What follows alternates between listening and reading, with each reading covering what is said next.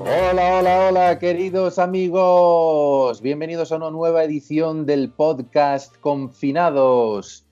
Este programa en el que pretendemos documentar la pandemia del año 2020 desde un punto de vista divertido, ameno, que nos haga más agradables estos días de confinamiento. Como siempre, os acompaña al otro lado de donde quiera que nos estés escuchando vuestro querido amigo y vecino Paco Seoane desde Madrid, acompañado, como es habitual, de Alba Tizón, que está en Barcelona. ¿Qué tal, Alba? ¿Cómo estás? Hola, Paco. Desde aquí, desde la fase 0,5 y subiendo, eh, lo llevamos con mucha calma. Creo que con bastante más calma que de lo que lo lleváis en Madrid, por lo que he oído. Sí, sí, en Madrid estamos teniendo lo que se denomina la revolución de los Cayetanos, en referencia a Cayetano o Cayetana siendo un nombre teóricamente pijo. Eh, pero bueno, mm, sí, en cierta manera nunca hemos estado tan hermanados, porque estamos hermanados en la desgracia del 0,5. Totalmente. Totalmente. Hay que beber, beber siempre 0,5 alcohol. Pero qué, qué, putada para los cayetanos y cayetanas, ¿no? Quiero decir, yo tengo una amiga que... Mm, ay, no, perdón, no es cayetana, no. Es que hay otro nombre supuestamente pijo que es Carlota y a mí me gusta, pero también suele ser Carlota y Rodrigo. Yo una vez eh, estaba en un aeropuerto y había unos papás así muy bien replanteados y, y decían, Carlota, ven para aquí, Rodrigo, ven para aquí. O sea que yo creo que Carlota y Rodrigo son nombres de barrio de Salamanca. Hombre, sí, eh, Rodrigo era el nombre del Cid, eh, Rodrigo Díaz de Vivar. Y bueno, Carlota pues suena bastante, bastante royal, ¿no? Bastante de la realeza, ¿no? Charlotte, Charlotte.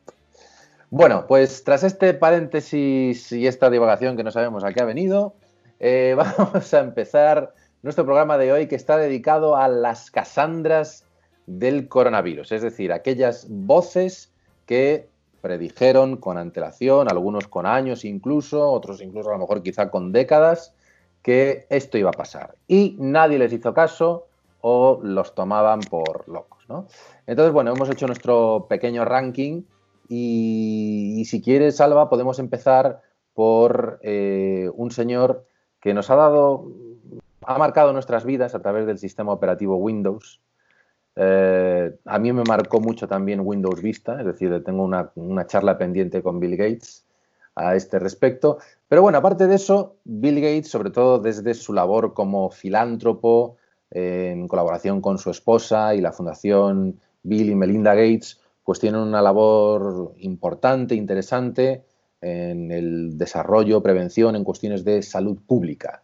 Y hay, sobre todo desde que mm, empezamos con el tema del coronavirus, hubo una charla de Bill Gates, una TED Talk, que son estas charlas guays que todos soñamos con protagonizar algún día con fondo negro y con un guion perfectísimo en el que no dudas en ningún momento de nada, pues eh, tiene una TED Talk en la que habla de la próxima pandemia, por así decirlo. ¿no?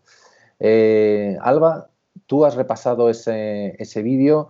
Eh, ¿Qué nos decía Bill Gates? Pues sí, como diría Prats, escalofriante. A ver, Bill Gates ah, da esta charla en 2015, bastante influenciado por la última epidemia de ébola que había sufrido el mundo, que se había llevado por delante a unas 10.000 personas. Pero que a pesar de que en comparación con la nuestra mm, pues, pues pueda parecer pequeña, había sido muy bastante impactante para aquella época y muy, bueno, había provocado bastante miedo, ¿no? Entonces Bill Gates nos viene a decir mm, dos cosas. Que la siguiente amenaza para la humanidad, digamos, la, amenaza existencial para la humanidad no será una guerra nuclear o una guerra, sino que será una infección, será un microorganismo, seguramente, una epidemia de un microorganismo. Y lo siguiente que nos viene a decir Bill Gates, mm, con ese estilo suyo tan, tan tranquilo y tan calmado y con su jerseycito, es que no estamos preparados. Para la epidemia no estamos preparados. Entonces, eh, ¿por qué no estamos preparados? Nos dice, nos dice Bill Gates. Bueno, pues porque no tenemos, digamos, un cuerpo de epidemiólogos y de, médicos listos para, para, ponernos sobre el terreno. Eh, él hace mucho la metáfora eh, del, digamos, de la OTAN, ¿no? del cuerpo de intervención rápida. Si tenemos un montón de personas, eh, digamos, entrenadas, bien pagadas, bien pertrechadas para ir a una guerra que tal vez no se produzca nunca, ¿por qué no tenemos un buen equipo, un buen ejército sanitario de personas preparadas, que estén preparadas simplemente para, aplicarse en una, en una epidemia, ¿no? y, bueno, al faltarnos esta, este, esta, fuerza de intervención, pues estamos, estamos poco preparados, ¿no? Eh, entonces, él propone, él dice que aún así, si nos ponemos las pilas, podemos, podemos prepararnos. Y, nos dice cinco puntos que tenemos que atacar para, estar mejor preparados para las pandemias. En primer lugar, sistemas sanitarios fuertes en el tercer mundo. Bueno, nos necesitamos sistemas sanitarios fuertes en todas partes, pero sobre todo, pues hay que intentar que los sistemas sanitarios del tercer mundo se pongan al nivel, ¿no? Porque son los que tienen que detectar los casos iniciales, son los que tienen que conseguir eh, que la población no empiece, a, no empiece a, digamos, a infectarse los unos a los otros. Entonces él dice, pues hace una apuesta muy fuerte por la, por la igualdad, ¿no? Necesitamos, necesitamos equidad en los sistemas sanitarios fuertes. Número dos, necesitamos, como hemos dicho, un ejército, un cuerpo, cuerpo sanitario listo para actuar, eh, bien equipado, bien pertrechado. Él habla de cientos de miles de personas, necesitamos un ejército de cientos de miles de personas una UME, una unidad militar de emergencias, pero sí. Una OTAN sanitaria. Tercero, necesitamos coordinar esta OTAN sanitaria con el ejército, con los ejércitos regulares o con los cuerpos de, con el quien sea, ¿no? Con la OTAN, con los, con la ONU, etcétera, porque ellos son los ejércitos son los que tienen pues la capacidad logística de llevar a las personas, etcétera.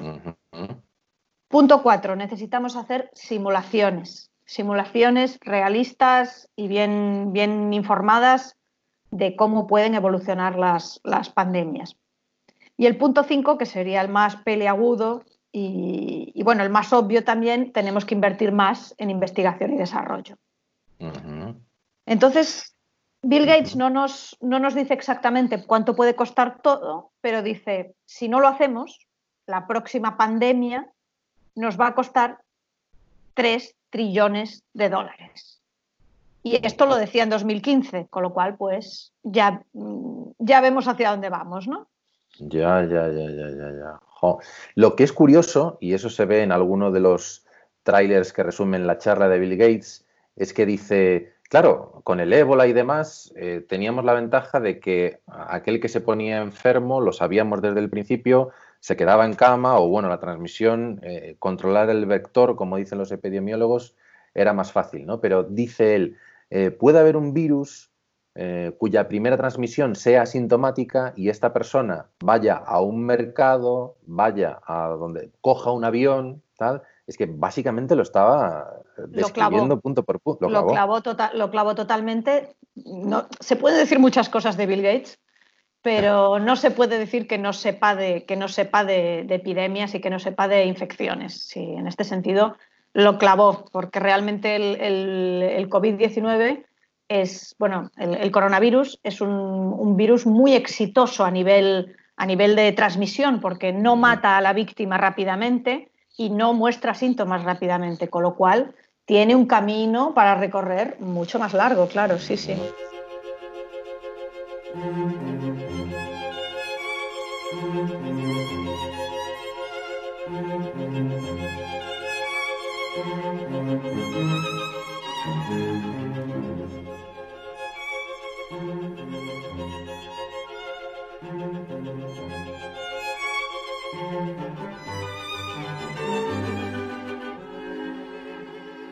So next time we might not be so lucky.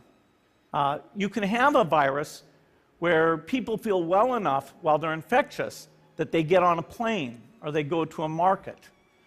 The source of the virus could be a natural epidemic like Ebola, or it could be bioterrorism. And so there are things that would literally make things a thousand times worse.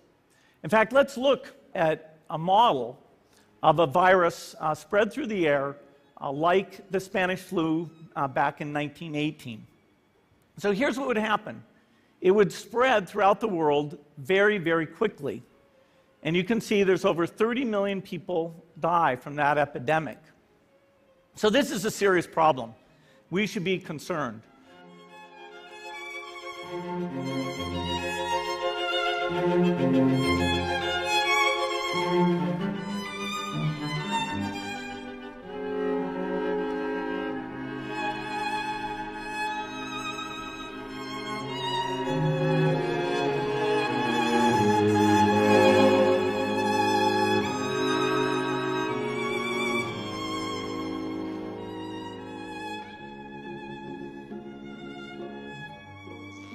Bueno, entonces le perdonamos, eh, no le hacemos pasar por el purgatorio por culpa del Windows Vista.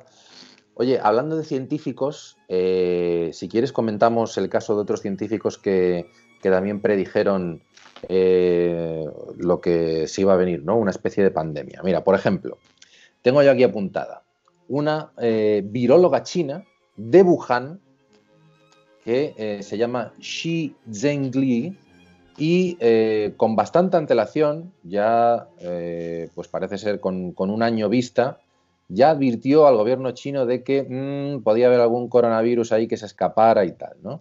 Ella eh, es, bueno, es más, a su laboratorio se le acusaba a lo mejor de haber sido el origen del virus en el sentido en el que se pudiera haber escapado, como dice alguna de las teorías de la, de la conspiración. Incluso se dijo que ella había desertado del propio país y demás, pero bueno, eh, parece ser que ha dado señales de vida y es conocida en su país como la mujer murciélago, Batwoman.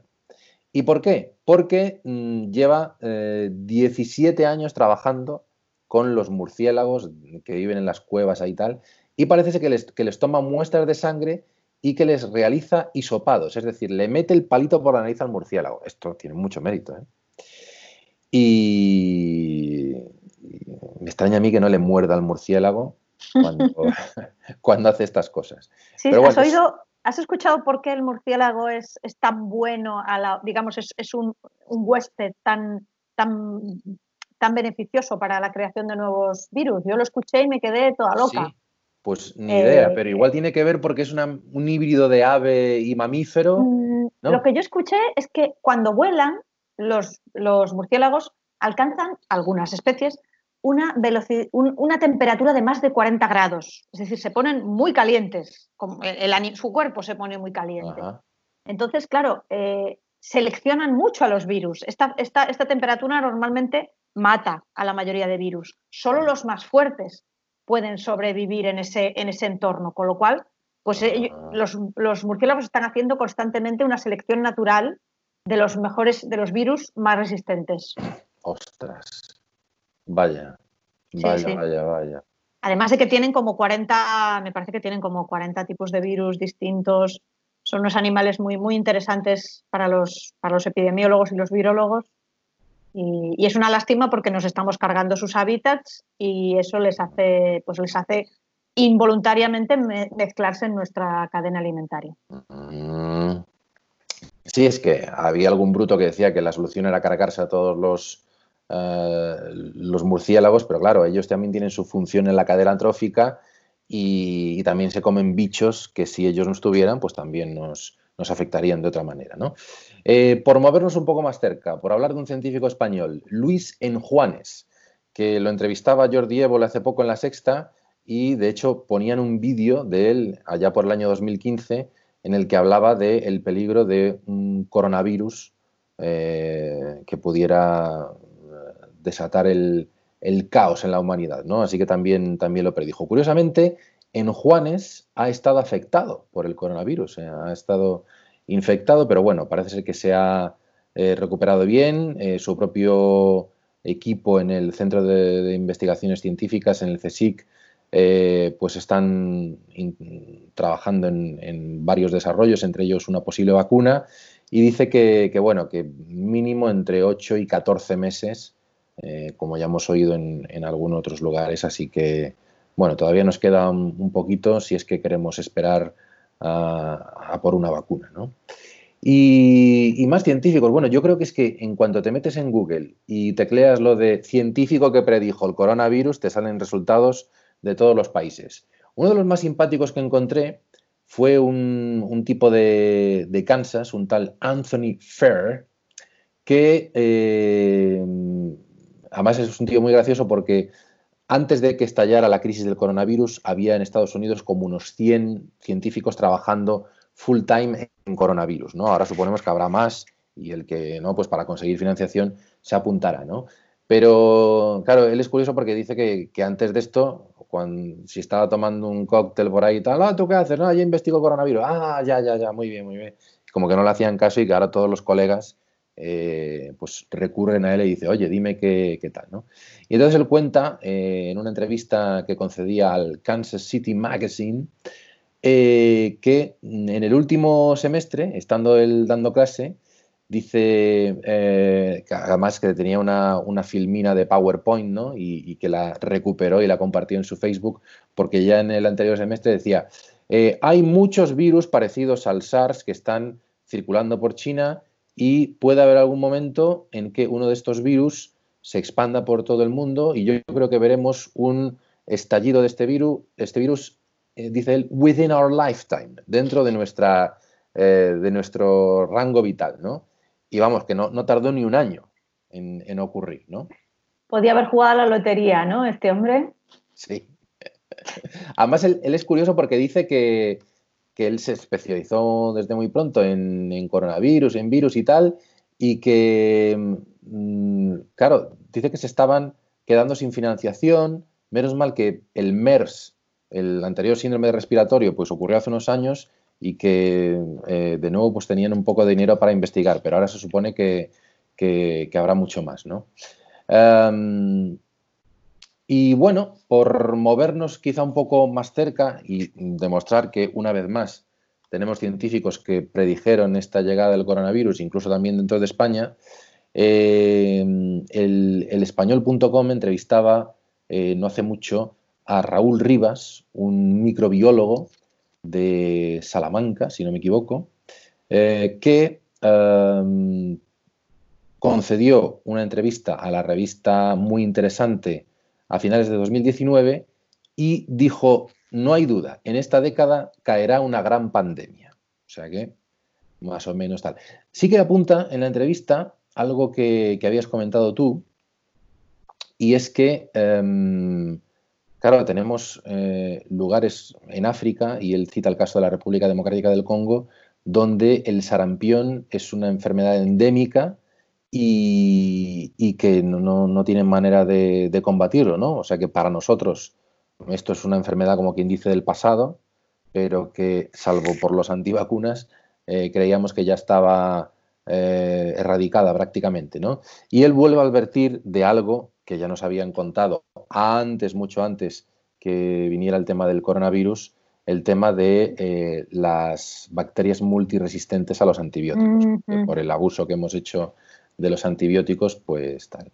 Hombre, eso sí que ha calado ¿no? en la profesión médica. Es más, ahora para que te receten un antibiótico, vas al médico, tienes que estar a punto de morir ya porque es que no, hay manera. Exacto. Antes te dan, antes te dan anfetaminas, eh, la píldora del suicidio y lo que quieras, antes de darte una gota de, de antibiótico. Es demasiado, es demasiado.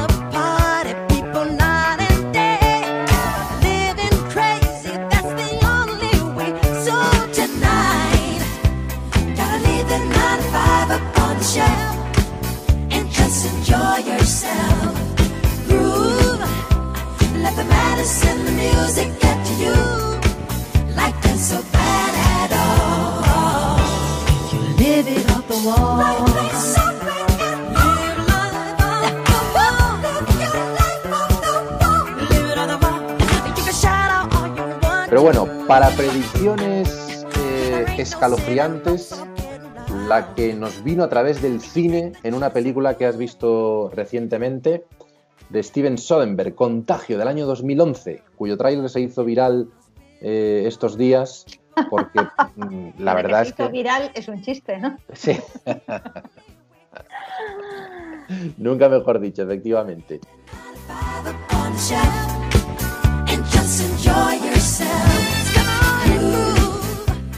Eh, eh, oye, tú que has visto esta peli, cuéntame, cuéntame qué nos cuenta eh, Contagio. Bueno, pues a ver, esta película yo creo que ha recuperado un montón de, digamos, ahora se ha puesto muy de moda, ¿no? Porque estamos en plena pandemia. En su momento pasó un poco desapercibida, aunque es una película que tiene, es muy, muy, muy recomendable y tiene un montón de estrellas famosas de Hollywood, ¿no? Están allí, pues, eh, Wynette Paltrow, Matt Damon, eh, Jude Law, bueno, tenemos Marion ahí a Cotillard, Marion Cotillard. Marion Cotillard, Marion Oh, Cotillard, que interpreta a una epidemióloga de la, de la OMS. Eh, entonces, eh, la película está bien. eh, lo que pasa es que, bueno, sí que es verdad que viéndola ahora en plena pandemia, pues ya tienes un efecto de te han hecho un spoiler, ¿no? Ya grande, muchas de las cosas que ves en la película dices, pues ciertamente es así. ¿Sería posible que utilizaran como arma la gripe aviar? ¿A eso nos enfrentamos? No hace falta utilizarla como arma. Ya lo hacen las aves. Fíjate, es una transmisión. Solo hay que saber en qué sentido. El día uno había dos personas, luego cuatro y luego dieciséis. En tres meses, mil millones. Eso es a lo que nos enfrentamos. La Guardia Nacional va a trasladar al presidente al búnker. Cundirá el pánico. Se va a saber la verdad. No se le puede ocultar al mundo. Freír las muestras, destruidlo todo.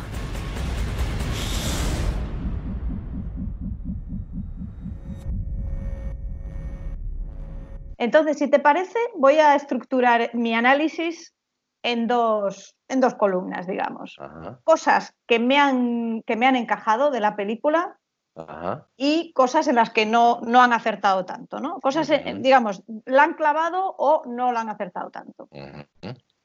Eh, bueno, la película, como sabrás, eh, digamos, tiene una, sin- voy a contar una sinopsis muy reducida sin, eh, sin hacer spoilers, pero bueno, básicamente empieza con un, digamos, un extraño virus que empieza en Asia también, empieza en Hong Ah, Kong claro, claro. y gracias a las redes de la globalización, los aviones y tal, pues se va expandiendo, como no, hacia Estados Unidos. La película se centra sobre todo en Estados Unidos, ¿para qué nos vamos a engañar? Y bueno, digamos, pues cómo mm, hay una, una serie de científicos van empezando a, a trabajar para encontrar la vacuna, digamos. La clave es encontrar la vacuna, ¿no? Entonces, eh, ¿en qué cosas esta película, digamos, sí que mm, es visionaria, ¿no? Eh, pues efectivamente se nota mucho que, que Stephen Soderbergh fue muy bien asesorado por, por epidemiólogos, está francamente bien. De hecho, en algún momento se ve a, a algún epidemiólogo explicar eh, cómo se calcula el famoso, la famosa tasa, tasa R0, ¿no? Ujú, Con lo cual, pues mm, deberían, estar, deberían estarla poniendo en los colegios esta película, porque es casi un documental. Entonces, ¿en qué la han acertado? Eh, pues el contagio que da título a la película es una zoonosis, es decir, es un, eh, una enfermedad que salta de los animales a las personas. Y también es una zoonosis que viene de los murciélagos, Oh, a través de los cerdos. Atención, porque hay una frase preciosa en la película que yo me la he apuntado, porque es que parece estar hablando de una historia de amor incluso. En alguna parte, el cerdo equivocado se encontró con el murciélago equivocado. Y aquí estamos. Sí. Es un poco efecto mariposa, ¿no? Que una casualidad pequeña desencadena lo impredecible. Exacto, pero como la naturaleza tiene la- muchísimos más laboratorios eh, a- al aire libre que nosotros, pues está constantemente haciendo el experimento, ¿no? Entonces, ¿en qué la aciertan la película? Pues esto, en que la, la pandemia viene por, un, por una zoonosis que viene de los murciélagos. Eh, digamos, al principio las autoridades no lo creen, no, intentan taparlo, no intent- intentan no, no- que no se haga mucho ruido eh, hasta que puedan dar la- eh, más información. Eh, igual que hemos visto en la realidad, existen fake news, hay personas que no lo creen, hay teorías conspirativas, hay, mm, digamos, antivacunas, que, que cuando por fin encuentran la vacuna se niegan a- a- a que se la pongan. Las- la, el- digamos, la intervención de los gobiernos es ah, entre conspiranoica y autoritaria. ¿no? Eh. Digamos, conspiranoica, el gobierno de Estados Unidos piensa que puede estar ante una amenaza bioterrorista ¿no? y se cree que puede... Esto es como un eco ¿no? de lo que dice Trump, el virus chino que nos han mandado de Wuhan. Bueno, un poco en esto analiza, la película analiza muy bien digamos, el, eh, cómo el, el microcosmos est- estadounidense, mm, cómo reacciona ante esto. También acierta que al, al haber, digamos, al avisarse de que la, digamos, de que el estallido ha comenzado, la gente empieza a huir de las ciudades, la Ujú. gente que tiene información intenta huir antes, con lo cual va expandiendo el virus. Hay manifestaciones en contra de, del, diciendo que el coronavirus, que el virus es una invención y que, y que no hay que darle crédito y tal. O sea que en cuanto a Estados Unidos, digamos, Soderbergh conoce muy bien su, su sociedad y cómo reacciona. Entonces, cosas que no me han convencido y que donde creo que la película patina.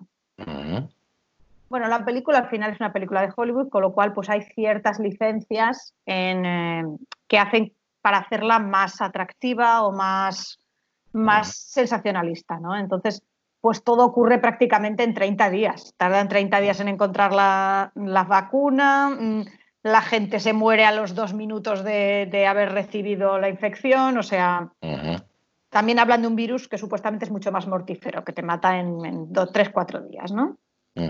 Eh, también, digamos, exageran el impacto en el sentido de que, bueno, que es normal, yo creo que todos tuvimos el miedo, ¿no? De que dejara de haber comida en los supermercados, que empezaran los saqueos, que empezara la criminalidad a subir, etcétera, cosa que hemos visto que al final no ha ocurrido, es decir, las sociedades han seguido funcionando gracias al esfuerzo de muchísimas personas que, se han puesto en, en riesgo, pues la sociedad sigue funcionando.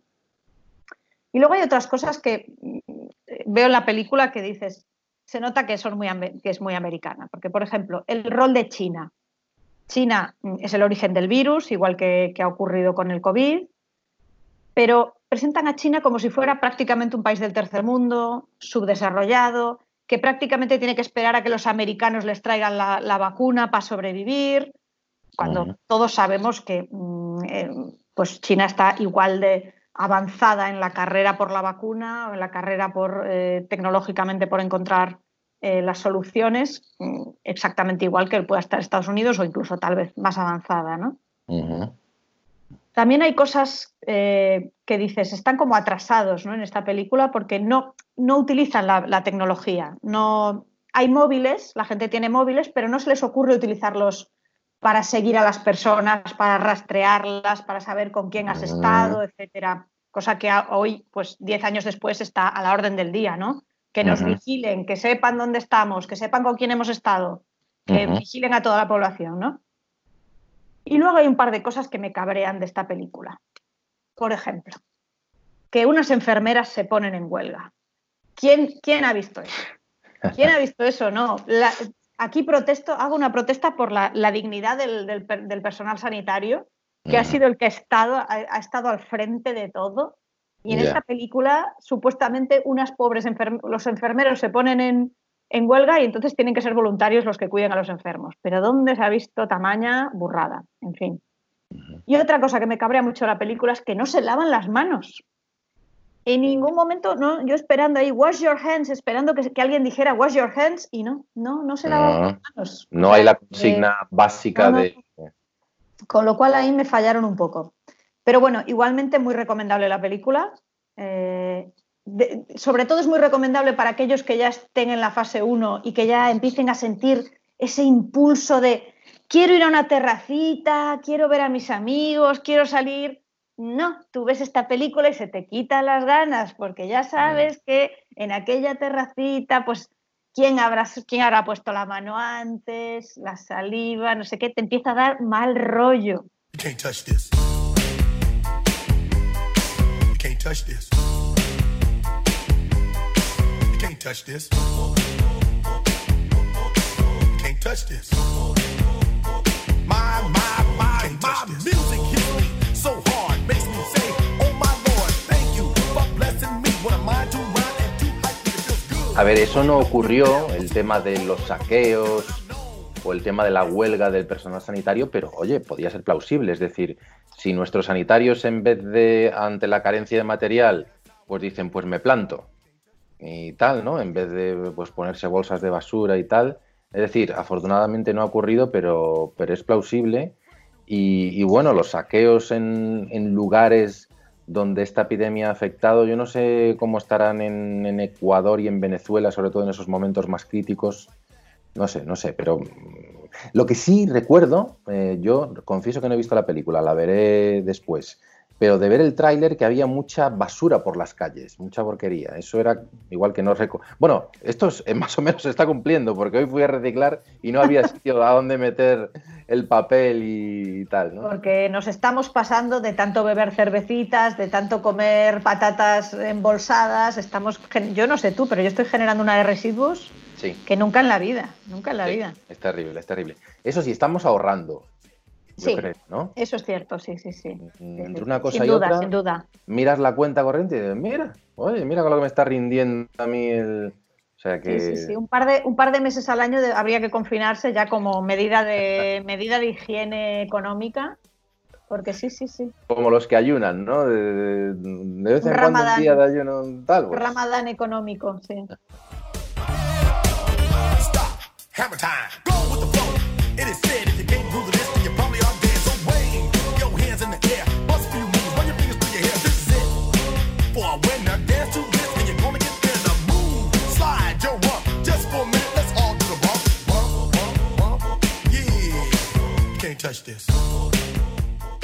Bueno, pues efectivamente la ficción sirve muchas veces para predecir lo que después ocurre en la realidad y eh, antes de las películas teníamos las novelas, ¿no?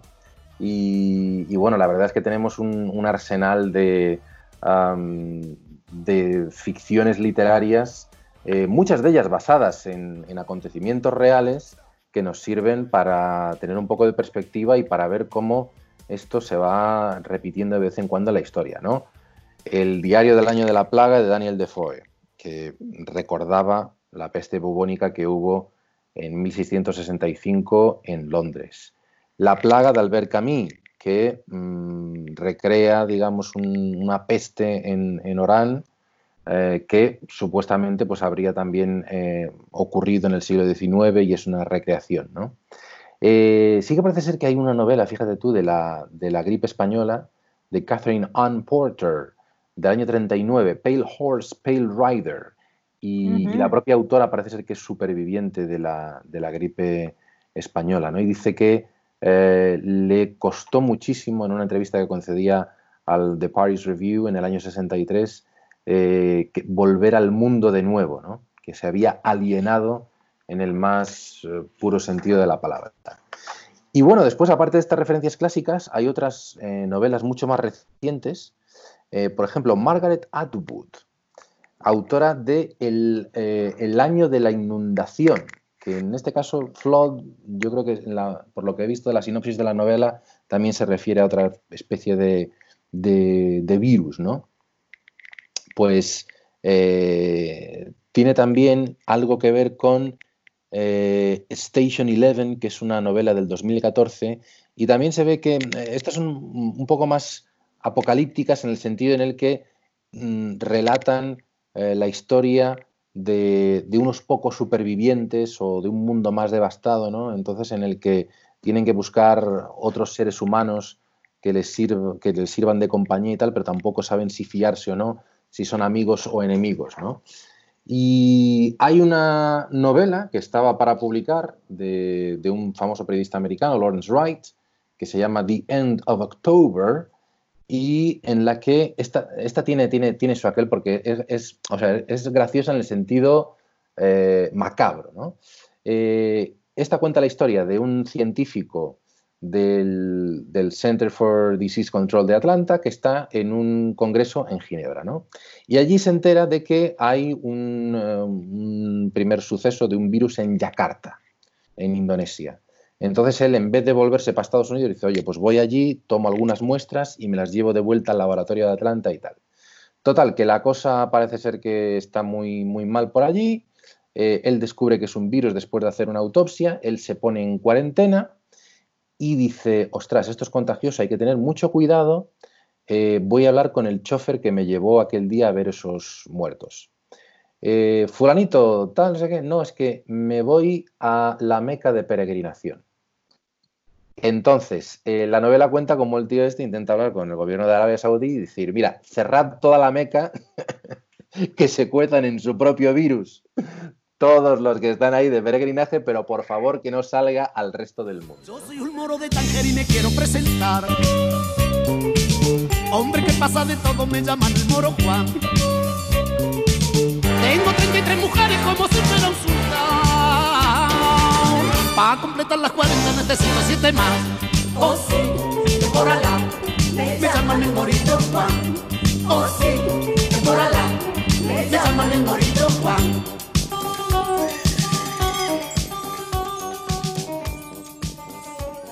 Con lo cual, eh, la verdad es que... Tal. Bueno, esto me recuerda un poco también a cuando eh, hubo una noticia de que un eh, primer ministro o jefe de Estado eh, de no sé qué país europeo tenía coronavirus y entonces el protocolo era eh, poner en cuarentena a todos los líderes europeos. Esto también es un argumento para una serie estupendo, vamos. Esto, Buenísimo. Esto tal. Me llaman el morito Juan.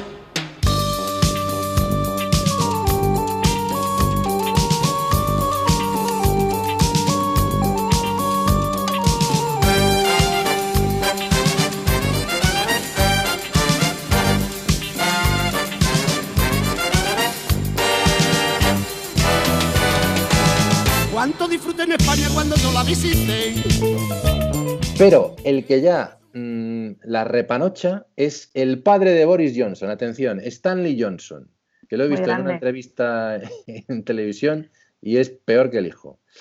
Pues él presume de que hace 40 años escribió un libro llamado The Marburg, Marburg Virus, que es de un virus que viene, parece ser, a través de un mono y tal, y también está protagonizado por otro heroico epidemiólogo que también trabaja para el CDC, para el Center for Disease Control de Estados Unidos, y eh, pues la novela es la épica de este señor por parar el, el virus, ¿no? Eh, y dice que amenaza, amenaza con sacar eh, una nueva edición del libro para el año que viene. Lo más curioso es que cuando lo entrevistaron a raíz de- del nuevo coronavirus, él decía que pasaba de cualquier aviso oficial y que si le entraban las santísimas ganas de ir a un pub, que se iba a ir a un pub. No sé después de la, de la enfermedad del hijo si, si se ha tomado un poco todo un poco más en serio, ¿no? Pues hombre, me alegro por los pubs porque parece ser que están eh, pidiendo que se les hagan donativos porque están muy mal. Pues sí, pues sí, pues sí, como, como muchos otros negocios. Que vayan, Pues- vayan los Johnsons. Pues hay, ha habido unas cuantas Casandras ¿eh? que, que nos Sí. han advertido de esto. Te iba a decir, eh, bueno, una nota antes que una nota aclaratoria eh, para nuestros oyentes. El libro de Margaret Atwood en español ha sido traducido como El año del diluvio. Ajá. Ah, qué bueno, qué bueno, gracias. Y, y también quería preguntarte, ¿tú qué crees? Eh, ¿Va a ser fecundo esta, digamos, esta pandemia en, en, series, en, en películas? ¿Tú crees que de aquí a unos años veremos, veremos que se harán muchas, muchas series y películas y novelas y tal sobre esto? ¿O, Sí, o de querremos hecho, olvidarlo lo antes posible y pasar página? ¿Quién sabe? ¿Quién sabe?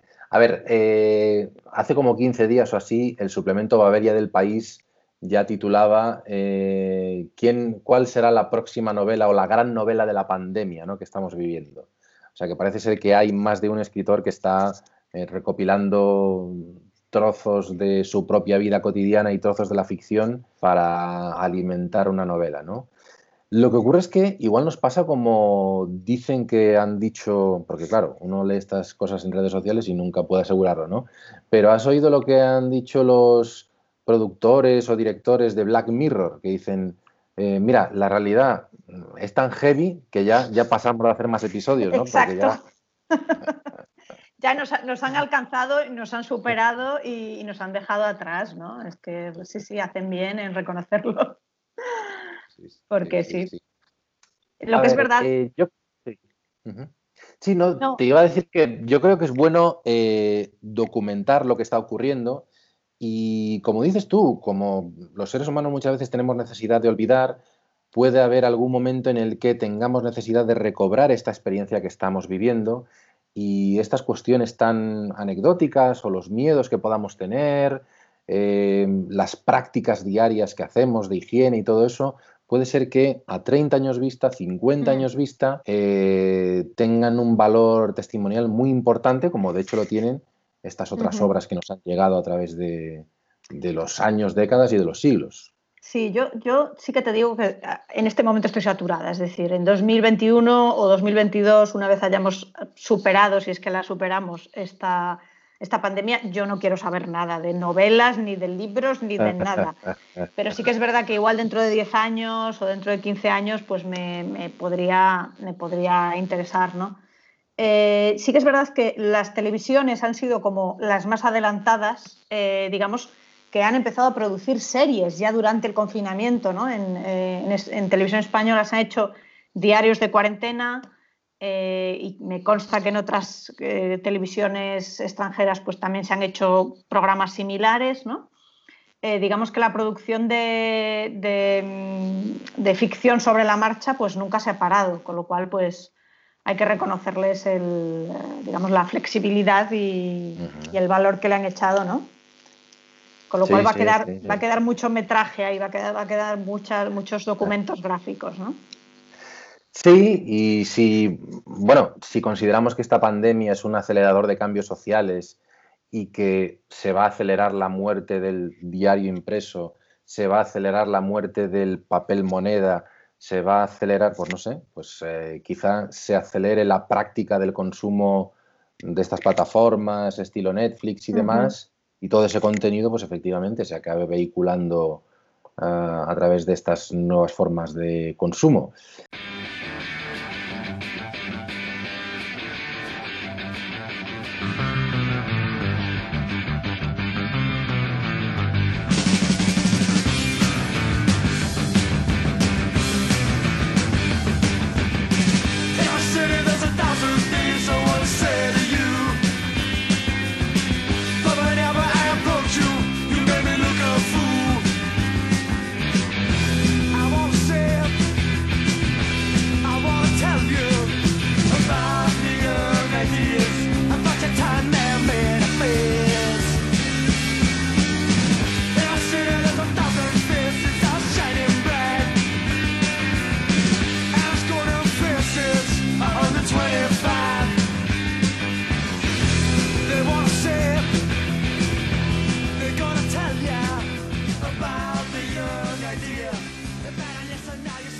Alba, si te parece, yo quería acabar eh, con una predicción que resultó ser falsa, pero que era demasiado buena como para no ser tenida en cuenta.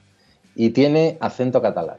Parece ser que eh, al principio de la pandemia, eh, pues ahí ya desde mm, marzo de, de este año, de 2020, eh, se hizo viral, no eh, queremos hacer coña, pero es así, se hizo viral, eh, un eh, supuesto fragmento de un programa de la radio catalana de RAC1, eh, Misterios, um, en el que una vidente pues hablaba en- supuestamente ya en octubre de 2019 de lo que podría ser algún virus o una especie de pandemia. ¿no?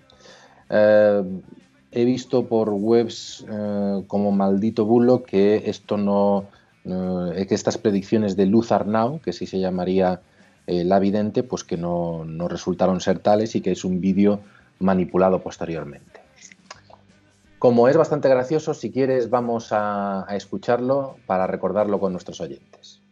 Però hi ha una cosa que a mi m'agradaria, ara per començar l'entrevista amb Luz Arnau, perquè és veritat que l'altre dia ens van enviar un mail, ja sabeu que ens podeu enviar mails a misteris.racu.net, i va haver un oient que, que ens va parlar, que jo ni me'n recordava, eh? però que ens va dir que al mes d'octubre vam fer un programa de ràdio amb Luz Arnau, on Luz va parlar eh, bueno, va parlar del que, del que passaria el 2020, perquè va tenir com una revelació, va tenir una canalització en aquell moment i va explicar això que ara mateix escoltarem.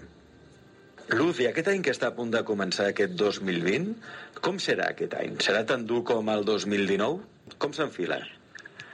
Bueno, va a ser un año difícil. El año 2020 va a ser un año difícil. La humanidad está en un momento de cambio, está en un momento de, mm, de evolución espiritual y al mismo tiempo una recesión. Este año 2020 va a morir muchísima, muchísima gente, Alex. Me sabe mal ser un poco fatalista, ¿no? Porque a veces podéis pensar que soy fatalista, pero no soy fatalista. La perturbación que siento en la Tierra. En este mes de octubre estoy sintiendo mucha perturbación a nivel de la Tierra, a nivel de la vibración, a nivel del bajo astral, por lo cual tiene que marchar mucha, mucha gente. Todo aquel que no haya ejecutado bien su plan, todo aquel que haya acumulado energías muy negativas tendrá que morir, tendrá que marcharse. No quiero que os asustéis, tampoco ahora no quiero que viváis con miedo, porque son acontecimientos que vamos a vivir, eh, sobre todo los primeros seis meses del año 2020, que van a conmocionar un poco no solamente a España o aquí a Cataluña, ¿no? sino que creo que es un poco a nivel global de todo de todo el planeta, porque todo el planeta tiene que tener un cambio eh, de conciencia, tiene que tener un cambio de vibración. Los seres humanos estamos como muy perdidos y tiene que haber algo que nos que nos frene, que nos pare y que nos haga pensar. Morirà, dius, Luz, Déu meu, eh? morirà molta gent, però morirà per quina causa? Per una guerra mundial, per una catàstrofe natural? Què és el que passarà? Bueno, guerras no, porque ahora ya no estamos en esas guerras de conflictos bélicos, ¿no? Yo creo que eso ya sucedió en el pasado, ¿no? Yo más bien creo que ahora estamos más en, en- en guerras psicológicas de gobiernos y países y sobre todo cosas eh, bacteriológicas cosas bacteriológicas. Tenemos la población eh, muy envejecida, el gran problema de los países a nivel de economía en este momento, no solamente aquí en Cataluña o todo el Estado español, eh, es el envejecimiento de la población. Por lo tanto, algo debe suceder, ¿de acuerdo?, para que. eh, para que marchen muchas, muchas personas, pero no gente joven, ¿eh? no gente joven, porque la gente joven todavía no ha ejecutado su plan. Esto tiene mucho que ver con el orden de la divinidad, con el orden de lo divino. Por lo cual, mm, aparte de catástrofes naturales que va a haberlas, eh, como grandes lluvias torrenciales, inundaciones, probablemente algún volcán, eh, acontecimientos eh, que sucedan pues en China, Japón o Corea, ¿no? Estos tres países estarían ahora con una vibración eh, muy densa, con una densidad vibracional de muy bajo astral. Eh, yo creo que más bien puede ser algo bacteriológico. Però que estaríem parlant d'un atac químic, d'un virus? De què podríem estar parlant? Pues no lo sé. Mm, No lo sé. La, la verdad no te quiero engañar porque a ciencia cierta no lo sé, pero puede ser algo, algún virus o alguna de estas pandemias que ha, que ha asolado a la humanidad en la historia.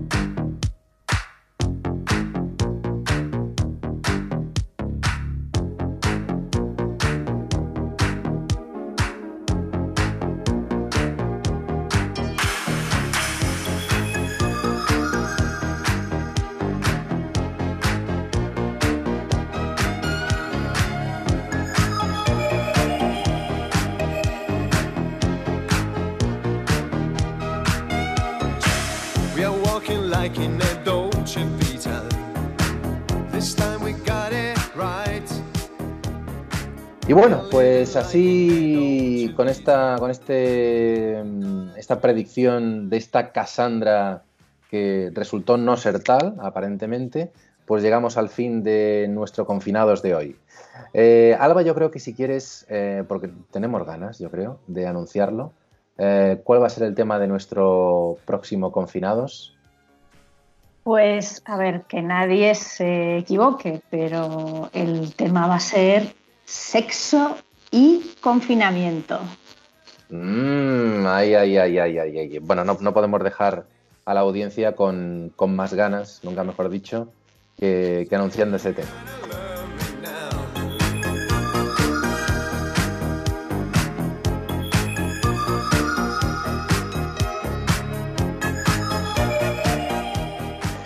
Bueno, pues eh, como es habitual, nos despedimos de nuestros amigos. Hasta una próxima edición de Confinados.